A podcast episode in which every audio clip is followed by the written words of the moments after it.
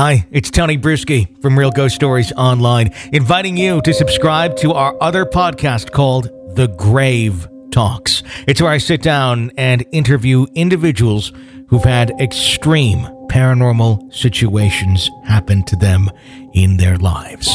Just search The Grave Talks on Apple Podcasts, Stitcher, or wherever you download podcasts. Be sure to press subscribe and give us some stars to help spread the word that this show exists. Now, here's a 15 minute preview of The Grave Talks. Today on The Grave Talks, Talking Dead.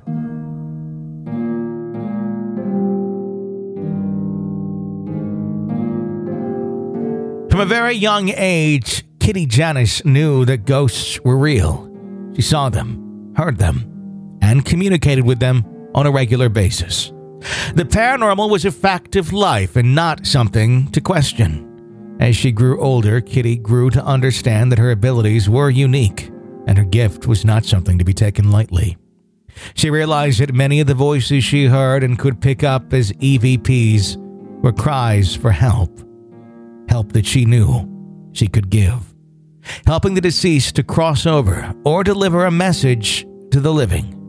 This is the story of Kitty Janusz. Well, it actually kind of started in the house I grew up in. Uh, from a very early age, I remember the house actually being, you know, haunted by a ghost. And I have an older sister and I had an older brother. And we would have paranormal, mostly poltergeist activity happening pretty much about three, four times a week uh, know, we would come home and the, all the water in the house would be running. Uh, things would get moved. We would hear the footsteps, and I think the unusual part of it, at least you know, I've come to learn now, I guess it was rather unusual, was my parents were very nonchalant about it. Uh, they were also aware of it, but they hardly even acknowledged what was going on. You know, we would come home and all the water in the house would be running, and they'd say, "Oh, you know, now the water bill's going to go up. You know, the uh, that dang ghost." And they were never afraid of it. They never taught us that this was something that was unusual. Mm-hmm. And so I just kind of grew up. I, I actually have, you know, a memory of thinking, I guess everybody has a ghost in their house. You know, when you're five, six, seven years old and you have all this stuff happening, you know, a few times a week, and your parents are okay with it, your siblings are okay with it, and you're like, I guess everybody kind of has a ghost in their house. And I remember thinking I would have friends over, and we would be sitting in this, you know, uh, huge living room that we had, and then we had windows on three sides, and all the windows would be shut, and they had long, you know, floor to ceiling curtains. And I remember one time, all at one time, all the curtains on all three sides went poof into the room, which was not the first time this had happened. And my friend, I just freaked out, and they ran out of the house. And I'm like, well, what's wrong with them? Is this a ghost? Uh-huh. I'm thinking, you mean you don't have a ghost in your house? I'm just thinking that was kind of odd that you mean not everybody has one of these in the house? And I'm thinking, oh, that's kind of weird that not everybody has one of these. And I, I you know, they said, well, you know, usually the next question is, well, did he ever come to a point where he would frighten you? And I only had one occasion, and I guess this was rather the epiphanal moment when I actually started communicating with spirits because we were just kind of like, oh, okay, somebody else kind of lives here and he kind of does his thing and wanders around. But I remember one time I'd gotten into bed, and of course I have the usual cats and dogs running around the house, and I got into bed, and I was probably about eight years old at the time, and I felt a, like a thump on the corner of the bed, and I, at first I thought it was you know the cat you know hopping on the bed, but then the pressure at the corner of the bed felt different, and it felt I sat up because all of a sudden I was thinking this isn't normal, and the, I could actually see the corner of the bed sinking as if some weight was going on the corner of the bed, like somebody sitting on the corner of the bed. And this was just a few inches from me, and I remember being very uncomfortable about that, and just instinctively, I just said, "Stop that! Don't you know? Don't do that!" Yeah. And it immediately dissipated, and he never did it again and I think that was the only time that you know this spirit kind of you know crossed the borderline. The only other way that I think he kind of freaked us out was I talk a lot about you know, particular areas in a location of a building being haunted. And it's usually stairways and hallways because there's just so much traffic that goes through these areas. And we had this little hallway in the house that connected my bedroom, a bathroom, I think another bedroom, and then back into the living room. It was probably about 12 feet long. Nobody in the house liked to go through that hallway. You know, my parents didn't. My brother, I, I certainly hated it. And if we had to use that bathroom, you run into the bathroom, you slam the door. You know, this would be in the you know middle of the day, and you just get that kind of creeped out feeling that just something. You're just like staring at the door, knowing there's like something on the other side of that door Sure. that's going to get you, and you just finish your business in the bathroom and you swing open the door. And you run out of the hallway and you just feel like something like right on the back of your neck and all the hair is standing up on the back of your neck and you just run out of the hallway. And it was always like that. The, the energy in that hallway never changed. It never dissipated. It was always that creepy, don't want to be here. So I guess that was kind of his territory. And we would often hear uh, like boot steps on wood through that hallway, and it was carpeted. uh, so we would be sitting in the house hearing the boot steps going up and down the hallway. So I guess that was kind of his area that we were meant to stay out of, and we we uh, acknowledged that and we respected that. We didn't go in that hallway any more than we needed to. So, but yeah, I, I kind of just grew up in a house with a ghost, and everybody in the house was okay with it, and I just kind of grew up with that mindset of these are a thing, they're out there, and there's something not to be afraid of. And I grew up with that from a very early age. Were you ever able to identify who these ghosts were that were in your childhood home? In the house, no, and because the weird thing was, my parents bought the house brand new. It was a little pink stucco house that they bought in 1955, and they were the house was newly constructed, and before that, it was um, lemon and orange groves. So all I can think of was it was somebody who had maybe worked in the lemon and orange groves, and you know, was just attached to that land. But that whole building tract was all brand new homes Sure. and yeah, my you know the neighbors, you know, my my parents' friends or whatever, they never talked about having anything in their house, and they just thought we were kind of weird about acknowledging it. So apparently, we were the only house in the tract that had one, Sure. and so we really found out who he was. But my parents bought that house brand new, and it was haunted from day one. When when you started realizing, you know, not everyone had had a ghost in their home. I know you kind of touched on that a little bit, but but what did that that feel like for you? I mean, was that was it an easy thing to kind of accept, or did you think people maybe just weren't sharing their stories, or what what was going through your mind as that that fact was kind of coming to light for you?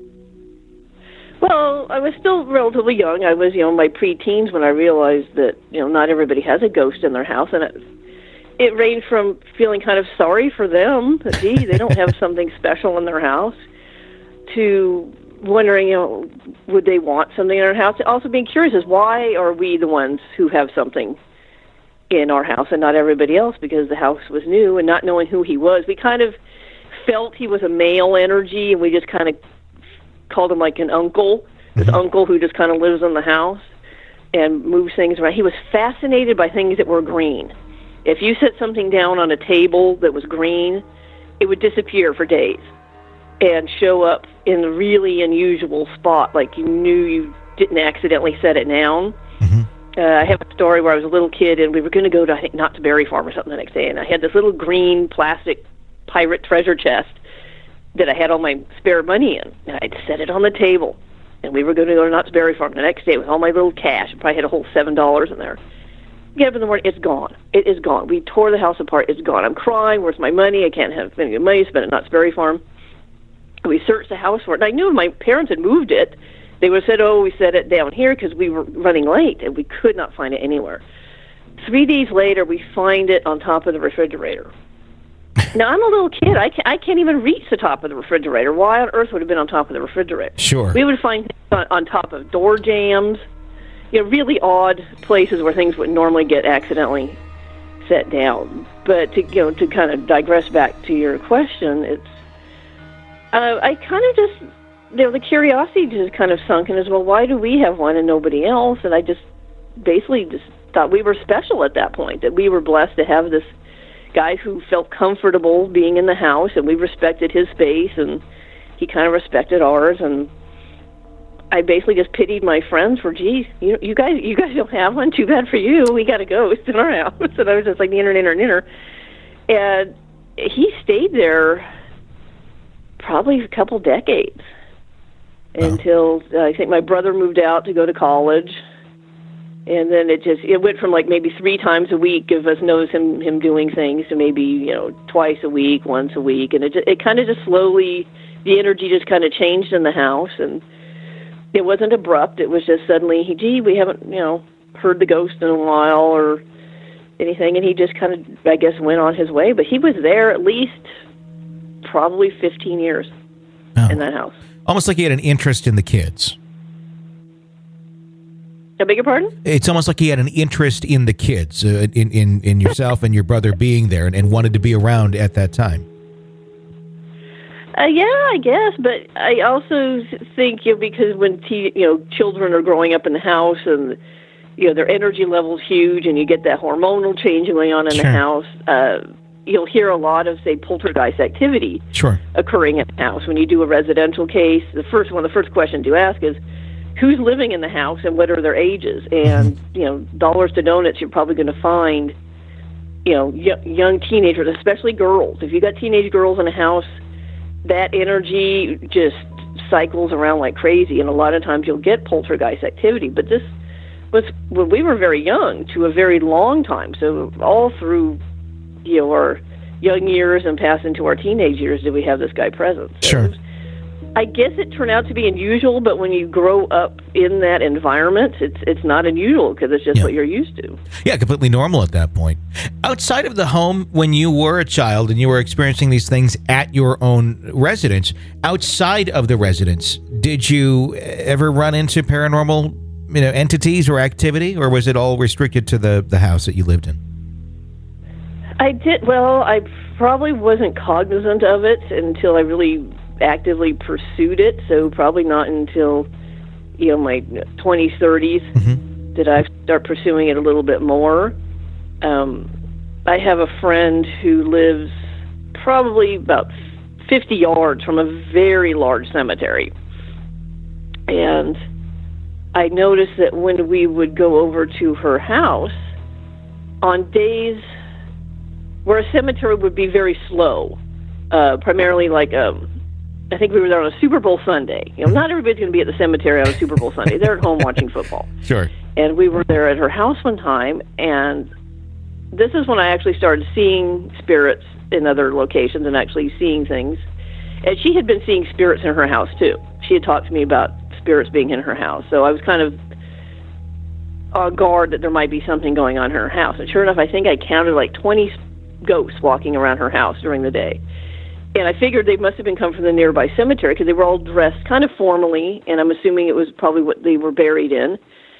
And I think they just kind of wanted to be in an energy where there was people. And obviously there was nobody at the cemetery because it was Super Bowl Sunday. Whereas if I was at the same friend's house on a day where the cemetery might be busy, like, you know, Christmas Eve or something like that, there'd be nobody in her house. Mm-hmm. She would tell me stories of this is when she was like a young teenage girl. Once again, her energy and the hormone levels are up.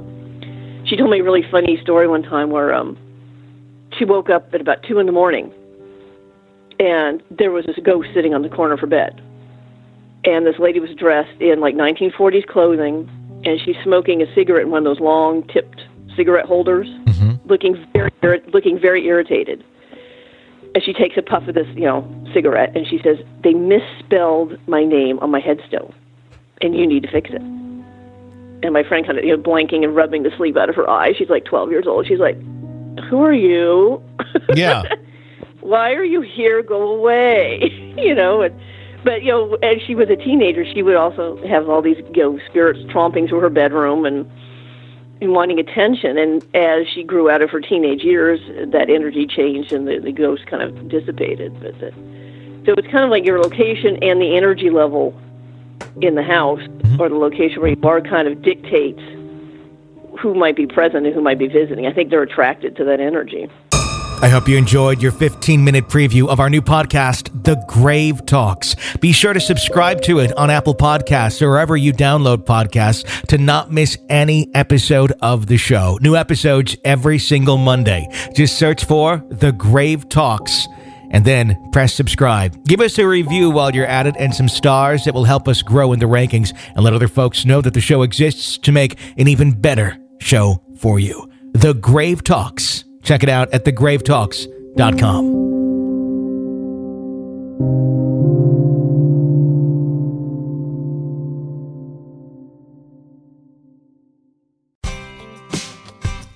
Each of us has a purpose. We are destined to do something meaningful, not only to support our loved ones, but to positively impact our communities throughout the country. What do you think a private Christian education looks like? Grand Canyon University graduates 25,000 students yearly and offers more than 225 high quality programs across nine colleges.